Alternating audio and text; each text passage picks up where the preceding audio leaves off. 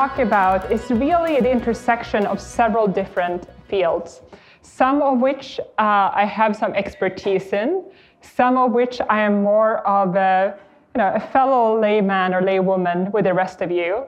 So when I'm talking about astronomy and chemistry, uh, I'm typically talking about things that I feel pretty confident that I'm telling you the correct thing.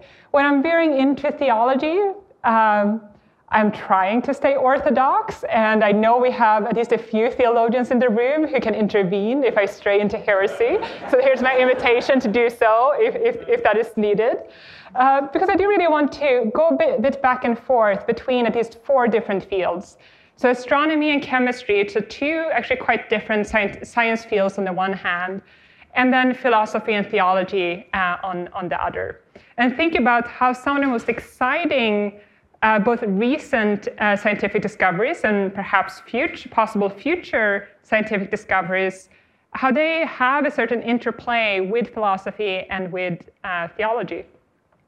So my own uh, starting point um, when thinking about, or like the reason that I uh, pursue the science I do, is, is twofold. One is to try to understand our own origins. Uh, so this is uh, a picture that's taken from a space mission looking back. Uh, it was orbiting Saturn, looking back towards Earth. So you can see Earth here looking through uh, Saturn's rings.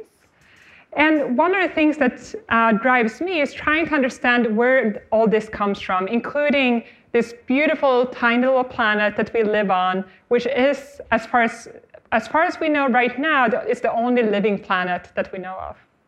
But the other motivation is the one that's in the title of the talk, which is that we now know that planets around other stars are incredibly common. Uh, when you look up uh, at the sky, you, you think you're looking at stars, but really you're looking at solar systems. Uh, that, uh, as far as we can tell, pretty much every star has at least one planet around it, and most of them have, have many. Uh, very, how do we know this? Uh, there are two uh, ways that astronomers use to find planets around other stars. We can't use the way that's the most obvious one, which is just to look for them. I mean, if you look for planets in the solar system, you turn your eyes or binoculars or telescope towards the planet and you see it, and that's how you know that the planet is there. But when you're looking for planets around other, star, around other stars, the planets are so faint compared to the star that it's actually very difficult to just take a picture of the planet. So instead, astronomers have come up with two tricks, uh, one of which uh, got the Nobel Prize uh, very recently. So the first trick, in some sense the simplest one conceptually, uh, is the one that's on the left, uh, on the left side here, uh, the so-called transit method. So with the transit method, you just take advantage of the fact that when you have a star, so if my fist is a star, and a planet passes in front of it, that planet will cast a bit of a shadow. So you will see a dip in the light coming from the star. And if you see that periodically, you can conclude that there is a planet that's orbiting uh, the star. The other way that astronomers find planets around stars is by looking at how stars wobble. So you might think that in our solar system, we are orbiting the sun, uh, but you would be mistaken. We are not orbiting the sun. Both the sun and the Earth are orbiting one another.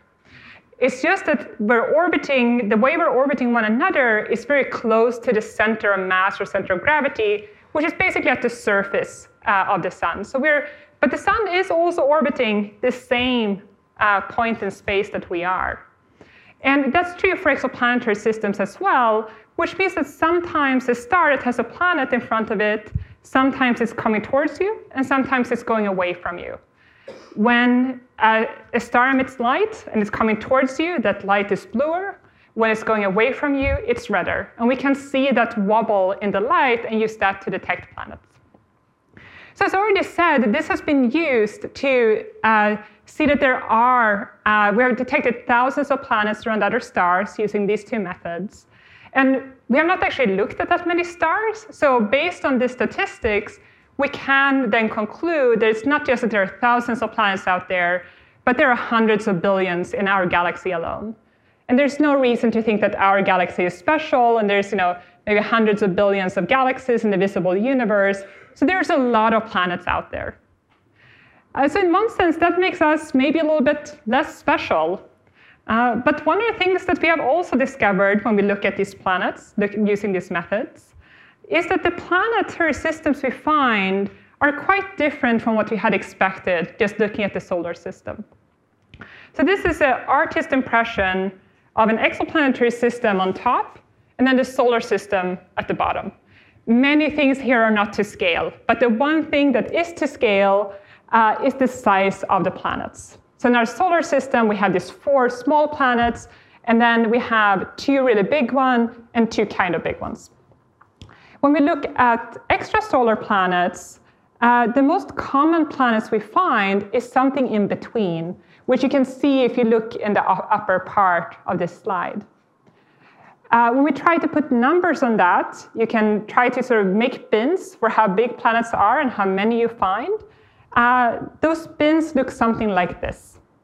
So if we start from uh, the left-hand side, uh, what you see is the smallest planets, and then it goes up in sort of size bins all the way up to Jupiter, and even bigger than Jupiter-sized planets. And you see the solar system, where the solar system planets would, would fall in these bins on top. So again, in the solar system, we have the small planets, and then we have this big jump, and then we have the bigger, bigger planets. But most of the exoplanets we're finding are this in-between size. Now, there probably are more smaller planets around. Uh, maybe it's intuitive to you without me saying it that it's easier to find big planets than smaller planets. Um, a bigger planet makes a star wobble more. It casts a bigger shadow. Uh, so whatever method you use, you are going to be somewhat biased towards this side of the diagram. But this, this, the amount of planets we see in this mid-size, that is not the bias, that's real. So we can already tell that there's something interesting going on with how the universe is put together. On the one hand, I think astronomers were a little bit surprised just how common planets were. I mean, I think everyone thought there were going to be planets out there. There was no reason that we were going to be the only place where there were planets. But just how common and how abundant they are was not at all clear until we actually started looking for them.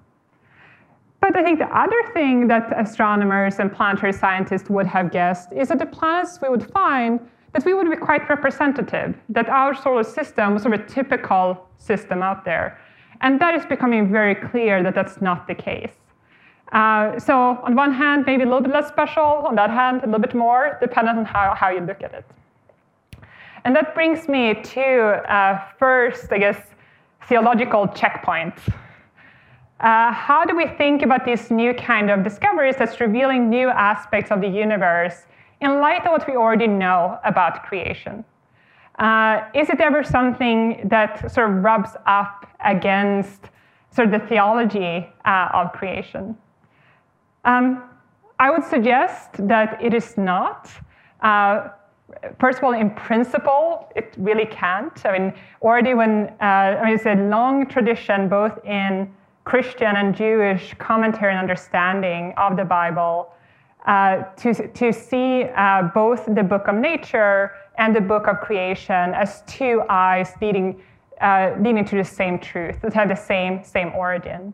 And therefore, that when you find uh, reveal, like re- when new truths are revealed in the book of nature, uh, that is something that at worst is neutral uh, for your understanding uh, of creation from a theological point of view, but quite often can help to guide you and give new images for what creation is like. And one of the things that I think the discovery of exoplanets just uh, reveals, points to as an example of, is what often happen, or like has, especially in the past 100 years when we have turned our telescopes outward. On the one hand, I think we find these regularities that really points to laws of nature that are stable and that underpin a creation as we understand it. And there is, uh, I think there's sometimes there's a bit of a feeling that, well, if this is all explained by laws of nature, don't you take away the mysterious, the miraculous, the sort of direct intervention of God into his creation, and therefore sort of diminish the role uh, of God? And to that, I would say again, there's a long, uh, long tradition uh, within our faith of that the miracles reveal God, but so do the laws. Um, and they reveal different sides, different aspects of who God is and what their relationship is with Him. And I mean, this is something that comes forth in some of the Psalms. Uh, one of the more famous ones being the beginning of Psalm 19, about the heavens declare the glory of God, the firmament proclaims the work of his hands. Day unto day pours forth uh, speech, which I see as, I guess, law, law of nature. Uh, night unto night whispers knowledge. And I think that is true in general when we make these scientific advances that we are uncovering more and more of the law, and therefore, hopefully, sometimes get some more insight into the mind of the creator. But I think there's something that's a bit more specific, especially about the scientific discoveries of the past 100, maybe 200 years, which is that they seem to uh, both reveal more and more, like increase our understanding of nature as sort of law bound in some sense. But it also seems like these laws always produce something unexpected uh, that points to God who is as much a lawgiver as he is an artist. And I think when we think about exoplanets, when we see again that we, like everyone else, have this planetary systems around, uh, around them that points towards uh, a regularity, a law of just of how stars and planets form, but then we get this surprise that all the planets look kind of different, and we have yet to find a true twin to the solar system. That just reveals maybe why uh, God likes having a creation that is law bound, but with laws such as um, the cre- creation can really take part in a very integrated way in its creation in new and unexpected ways. And I see that some analogy between that and uh, how God is uh, giving us our free will to take part in our own uh, making. Uh, there seems he has given something analogous to nature as well. I mean, not in sense of consciousness or will, but in the sense that uh, nature gets to be part in the development of, the, of nature in the future. That is quite beautiful and leads to all these unexpected and very creative structures. Uh, all that being said, I think the main reason that uh, both astronomers and lay people are really excited about exoplanets has maybe less to do what they reveal about creation in their own right, and more to do what might be on them. More to do with the possibility of there being extraterrestrial life. And that's where I want to spend most of the rest of the talk talking about how we think about this from a scientific point of view. And I can't tell you how long it took me to find these images with the right color scheme. Uh, these are not from the same website. These are after like 10 hours of detailed internet research, finding the, the perfect ones. Um, so think, thinking about what is the possibility from a scientific point of view of there being extraterrestrial life how can we start thinking about probabilities there? Uh, how would we go about going from these probabilities to actually checking whether there, there is life? I do want to say from the outset that as far as I know, there's no evidence for extraterrestrial life.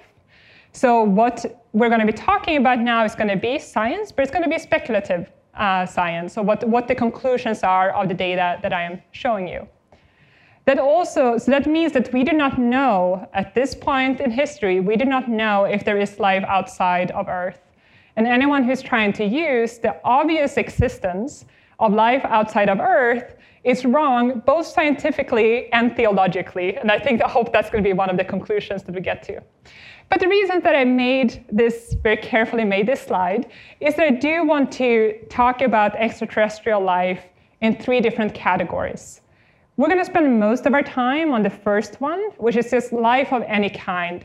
And then we're mainly going to think about life as simple life as possible. So simplest kind of life that we have here on Earth, and even pushing back even further back into our deep history, how that life could have originated uh, in, in the, let's say, four, four billion years ago, something like that. But then I do want to talk a little bit about the possibility of animal extraterrestrials as well as what is probably the thing that our mind first go to, which are extraterrestrials that are somewhat like ourselves, that have a rational, a rational soul. But let's start with what, how do we think about the likelihood of there being bacterial extraterrestrials?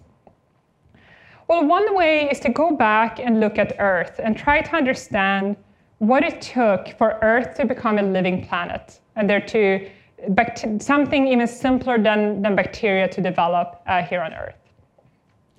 This is a cartoon version of the steps that we think about the early Earth uh, going through uh, to, um, to proceed from a dead to a living planet.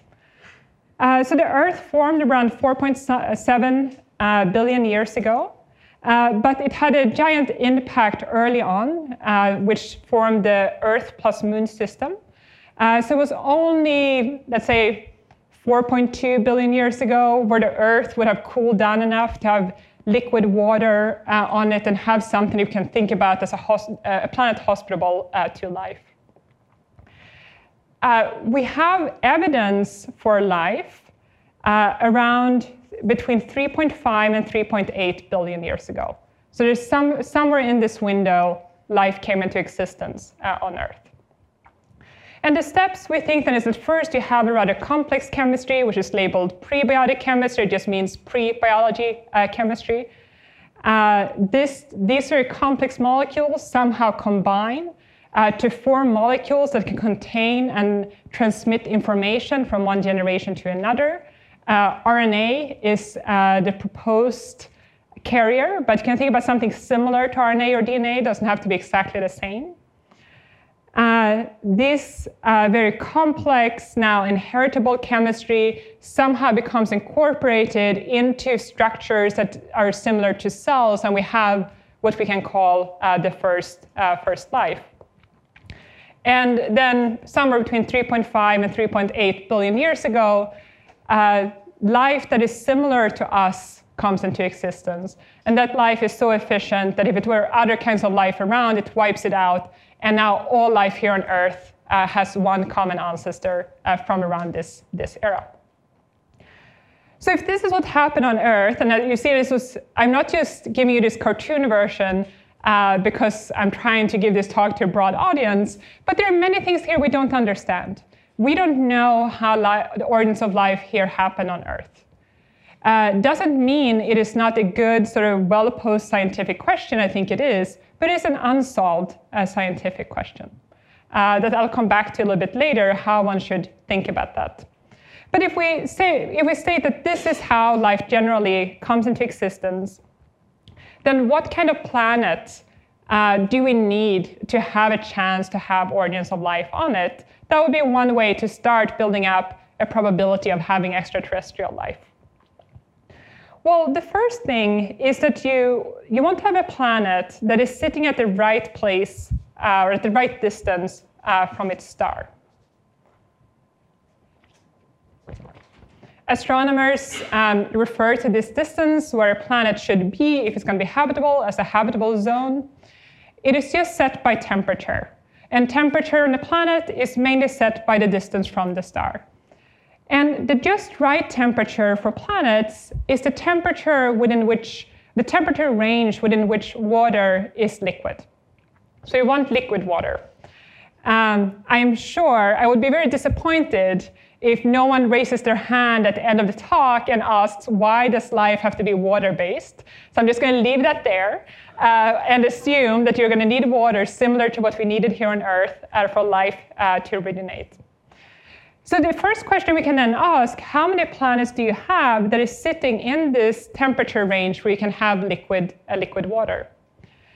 And we are finding systems that have planets uh, in the right position. The most famous one, and which has a Catholic connection, is the TRAPPIST 1 uh, system. Unfortunately, named after the beer, not the order.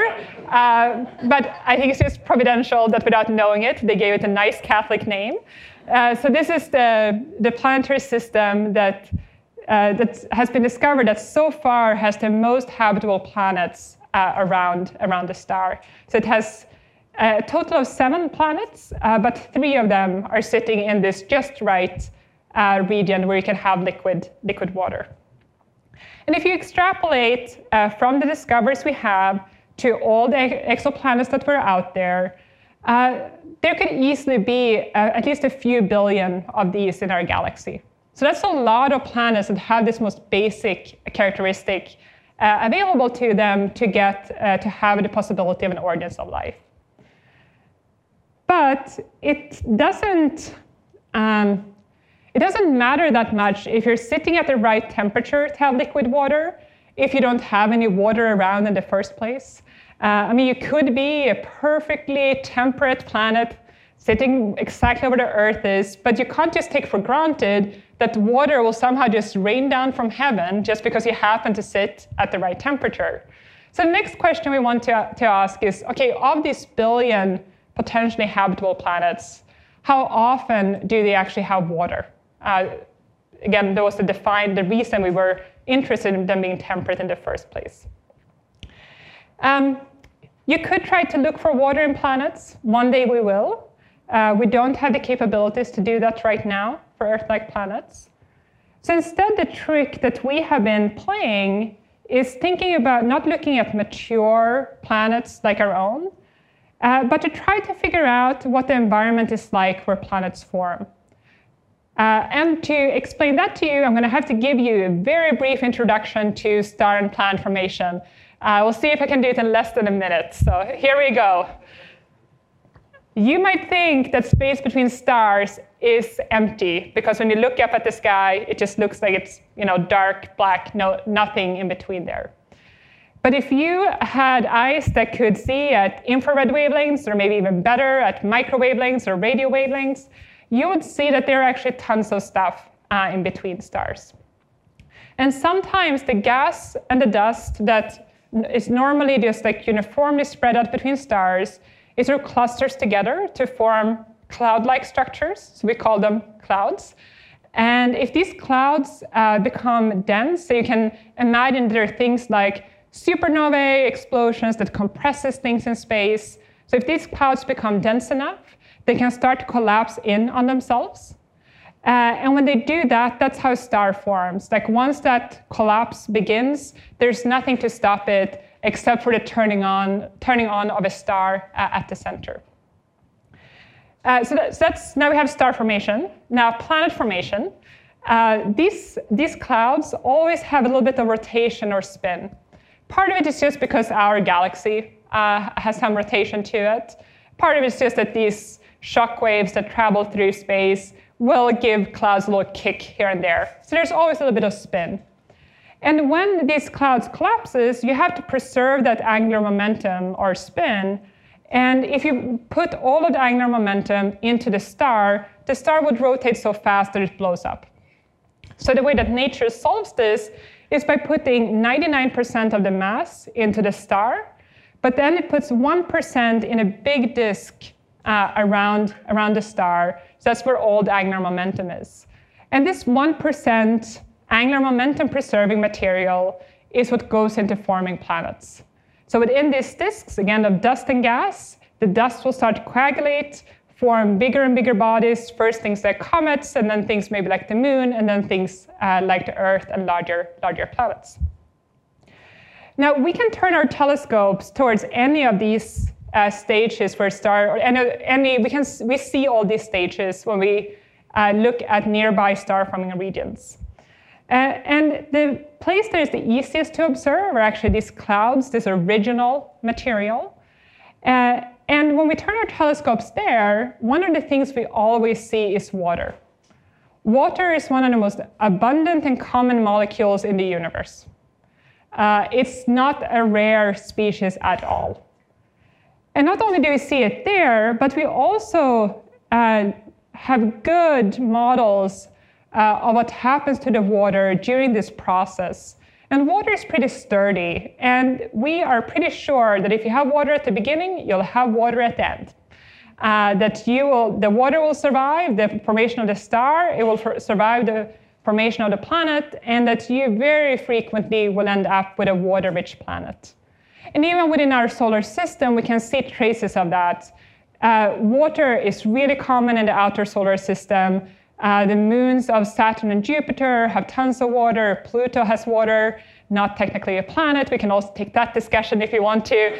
But solar system bodies in general are water rich, and it's because they formed with access to a lot of water. So water is not going to be a bottleneck, we think. but the other thing, we could have uh, we could have a planet that has water, but still doesn't have any interesting chemistry. Because to have get this complex prebiotic chemistry, you need some accessible organic molecules uh, around. And perhaps the organic molecule is the most important to have on a planet is one that is very bad for you, which is hydrogen cyanide. This innocent uh, little, little molecule, innocent looking little molecule, uh, which for complex life forms, such as yourself, uh, you should try to stay away from. But if you're trying to make life on a planet, it turns out to be a very important ingredient. If you have hydrogen cyanide, uh, you have a water-rich uh, environment, you have some sort of sulfur-bearing molecules, and you have access to UV light, uh, you quite readily end up forming what we think about all the building blocks of the molecules of life. So when we think about life here on Earth, we think about proteins, RNA, DNA, cells, uh, different kinds of metabolism, like kind of cycles.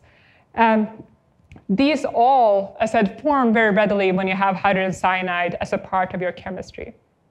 So part of what we have, been doing, this is going to be the only slides that's showing some of our recent work, um, which actually was only published like a couple of weeks ago, so it is uh, still very new, is trying to figure out of figure out when a planet forms in this disk of dust and gas, we already know it has access to water. Does it also have access to the kind of organic molecules that we think it needs?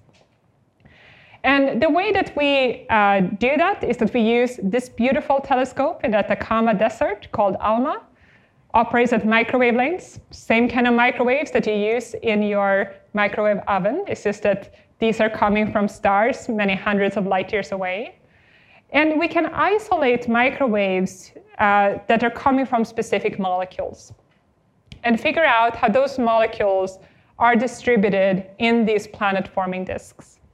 So this is a gallery of some of the data that we gathered uh, with this telescope. So it's just showing, like each of these disks is showing emission from a specific molecule towards a specific disk. This is really just to show you how beautiful the data is. Here's like some blow-ups that actually allow me to explain a little bit more what we do. So this is showing uh, the distribution of five molecules towards a single planet-forming disk. And uh, first of all, you might notice that the HCN, hydrogen cyanide, is one of the molecules that we see that's very bright. Uh, the second thing you probably noticed is that these disks look different dependent on which molecule that we're looking at. That depends that when a planet is forming, uh, it's going to matter if it's close or far away from the star. It's going to have a quite different kind of chemistry going on. Uh, and the final thing that was very exciting to us uh, is that we do see a lot of these like wiggles in it. And we can actually correlate some of those wiggles uh, with places in this disk where we know there are planets assembling uh, right now. Uh, so, so this is um, this is work that uh, we're doing at sort of the cutting edge of science. But the bottom line for this talk is that there is hydrogen cyanide where planets are forming, as well as other organic uh, molecules. And this means that when planets assemble in one of these disks, they will be assembling together with all these organic molecules and very likely have access to them as they cool down and become hospitable. So if I were to sort of summarize uh, what, we, what we know, uh, it is that there are many, many, many planets that have the basic conditions for hospi uh, hospitality to life whether we're thinking about their temperature, their surfaces, their access to, to water, uh, as well as to organics when it's forming. Uh, but we don't know if any of the planets that have formed and are now mature planets are actually inhabited. That is, we don't know if all it takes is to have the right chemical preconditions to get to a planet that then ends up being a living one. And I think it's like interesting to actually take a step back and, and think about what would it mean if this was the case? If all you needed to get life on a planet was to just have these most basic chemical ingredients uh, available. Uh, because this might turn out to be the case. If that is the case, that would mean there is something very peculiar about the laws of chemistry that we do not know or like understand at this point. Um, in this kind of setting, I guess I could use the word directionality, directionality or even teleology to talk about it, but uh, that there is um, something in the laws of chemistry itself that pushes a system towards biology if the right sort of preconditions are there. This is not a way that I think most of my colleagues think about it, um, but I think implicitly, if you are doing work on origins of life, you are assuming that something like that is going on. Uh, that sort of chemistry will automatically turn into biology if you just have roughly the right, right conditions around. But it might also be the case that this is not very common and it actually takes very specific and very peculiar sort of preconditions at the planet for, for life to originate. If that's the case, we are very unlikely to ever discover life elsewhere, even if it exists on a few, few other planets. Um, so to do this, to figure this out, we're going to have to actually look if there is life on other planets. Uh, this is something that we have done very little of so far. The only planet that has been looked at in any detail is Mars.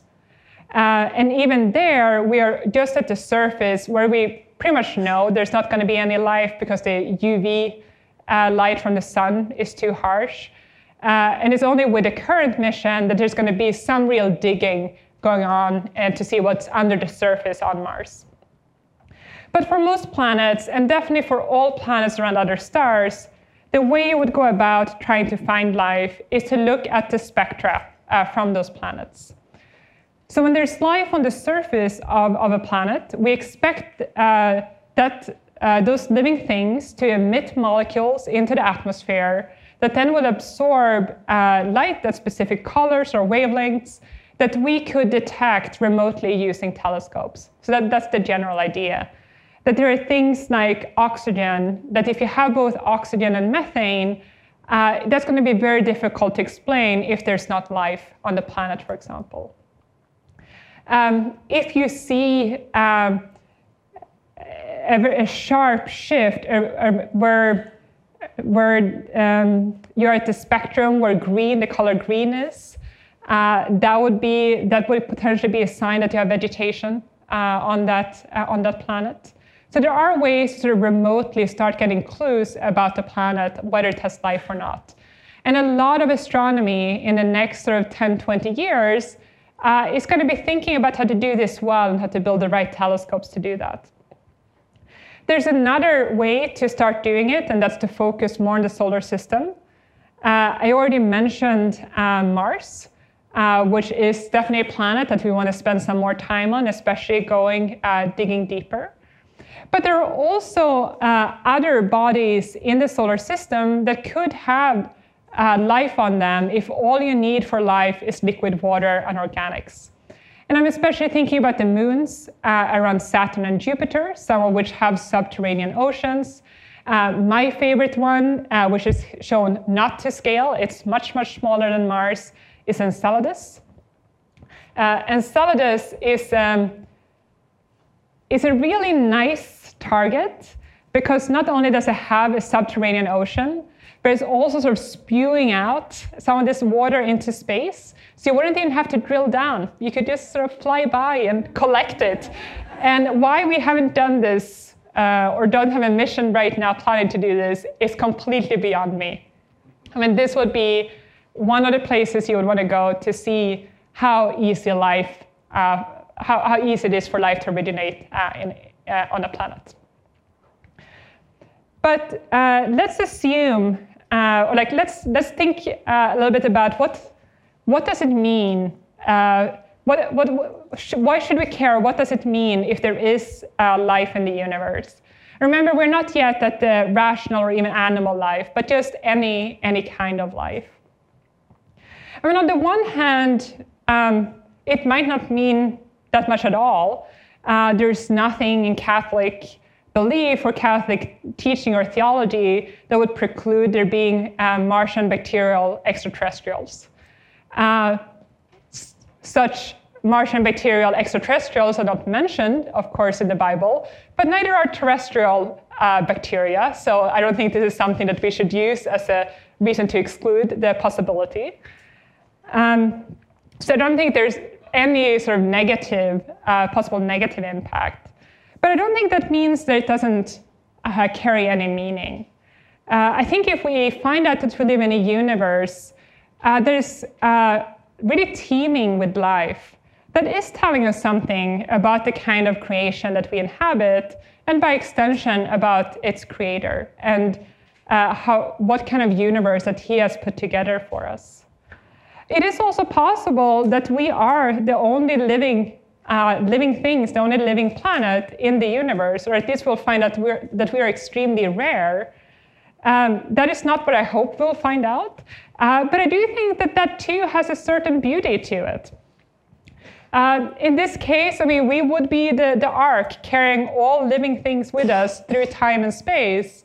And I think that puts an extra, um, that makes it something that clarifies to us just how precious uh, of a place that we inhabit, which we shouldn't need this to realize. We do live in a precious place, but I think it does sort of bring that to the forefront. Um, so like, I think uh, these are possible, I guess, gateways to just think about creation by thinking about what it would mean uh, if it extends in a living way to other planets uh, as well. So bacterial uh, life. Um, how do we see? Uh, how, how do we go from there? Uh, to something that is more complex. So all we have been talking about right up until now is how often we think we go from chemistry to something that is that, that we can recognize as life.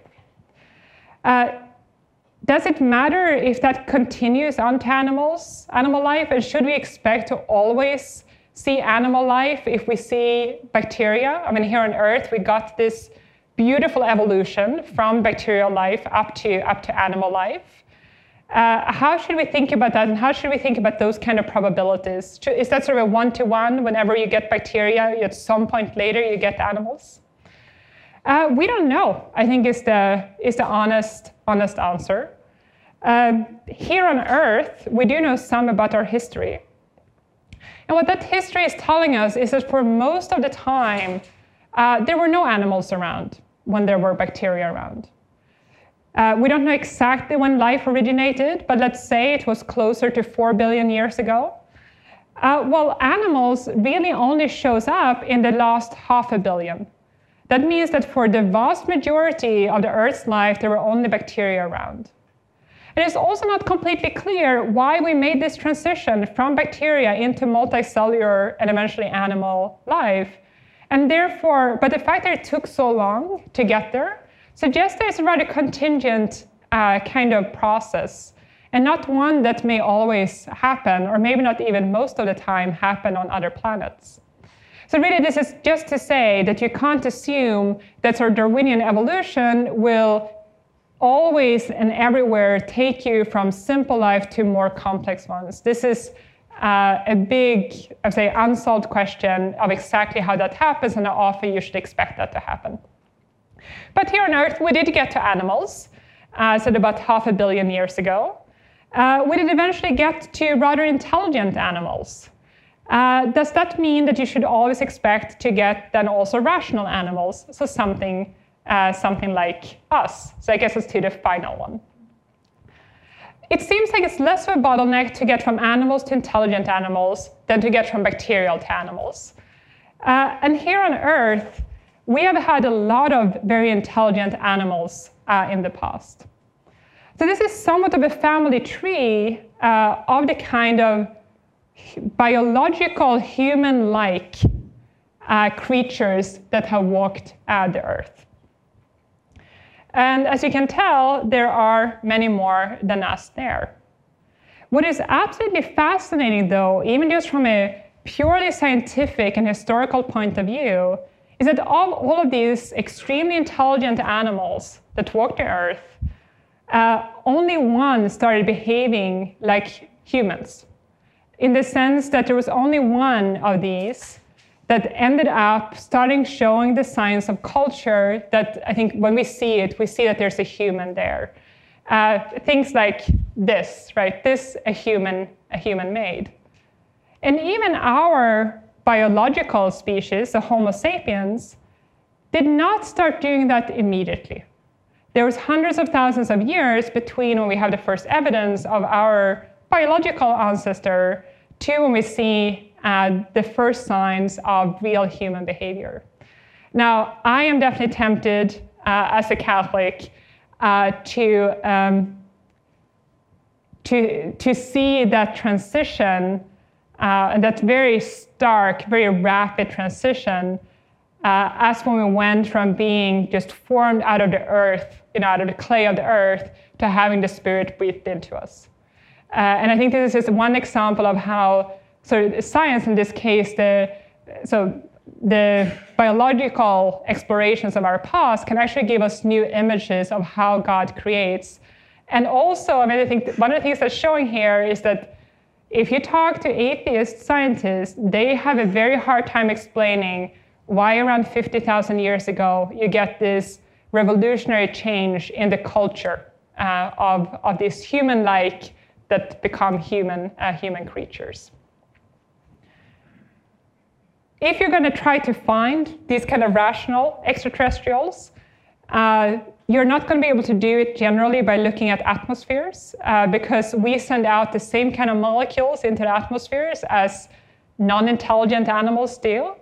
Uh, but if you have a, not just a rational animal around, but you have a, a technological, a technologically advanced rational animal around, so we like to think of ourselves as belonging to that category.